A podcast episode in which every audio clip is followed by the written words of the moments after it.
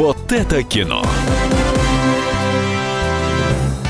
Привет! В эфире «Вот это кино» и «Вот это я», народный кинообозреватель Евгений Сазонов. Слушай меня и радио, чтобы быть в курсе, какое кино посмотреть с удовольствием. Начнем по традиции с кассовых сборов прошлой недели. Первое место, конечно же, «Король Лев». Более миллиарда рублей сборов по России, ибо очень многие хотели бы сравнить фильм с мультипликационным первоисточником.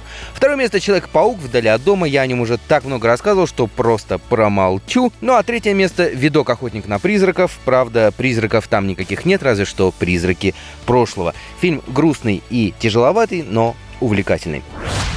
А теперь о премьерах. «Однажды в Голливуде» — фильм незабвенного Квентина Тарантино о золотом веке Голливуда, о 60-х. Леонардо Ди Каприо играет знаменитого, но теряющего популярность телеактера по имени Рик Долтон, Брэд Питт его друга и дублера в трюковых сценах. Есть реальные персонажи голливудской жизни образца 69 -го года. В этом кино вы найдете Романа Полански, естественно, не настоящего, а его играет другой актер, актриса Шерон Тейт, ее играет красавица Марго Робби, и, естественно, знаменитого, ужасного самого страшного маньяка всех времен и народов это Чарли Мэнсона. Ты самый крутой актер, которого я видела в жизни. Спасибо. Рик, чертов Далтон. Новый фильм Тарантино стал одним из лучших в программе нынешнего Канского фестиваля, даром что ничего на нем, к сожалению, не получил. Следующий фильм «Дора и затерянный город». Прекрасный, легкий приключенческий фильм для семейного просмотра с субботним вечером. Смесь Лары Крофт и Крокодила Данди, ибо главная героиня – юная девочка. Угадайте, как ее зовут?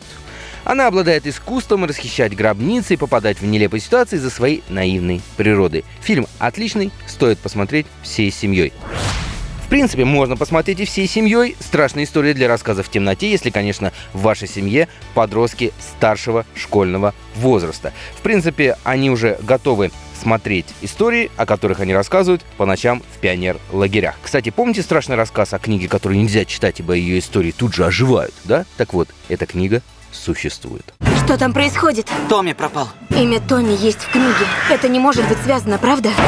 Но вдруг события из книги происходят в реальности. Господи. Оги, Стелла! Ты в следующей главе. мы ее читаем.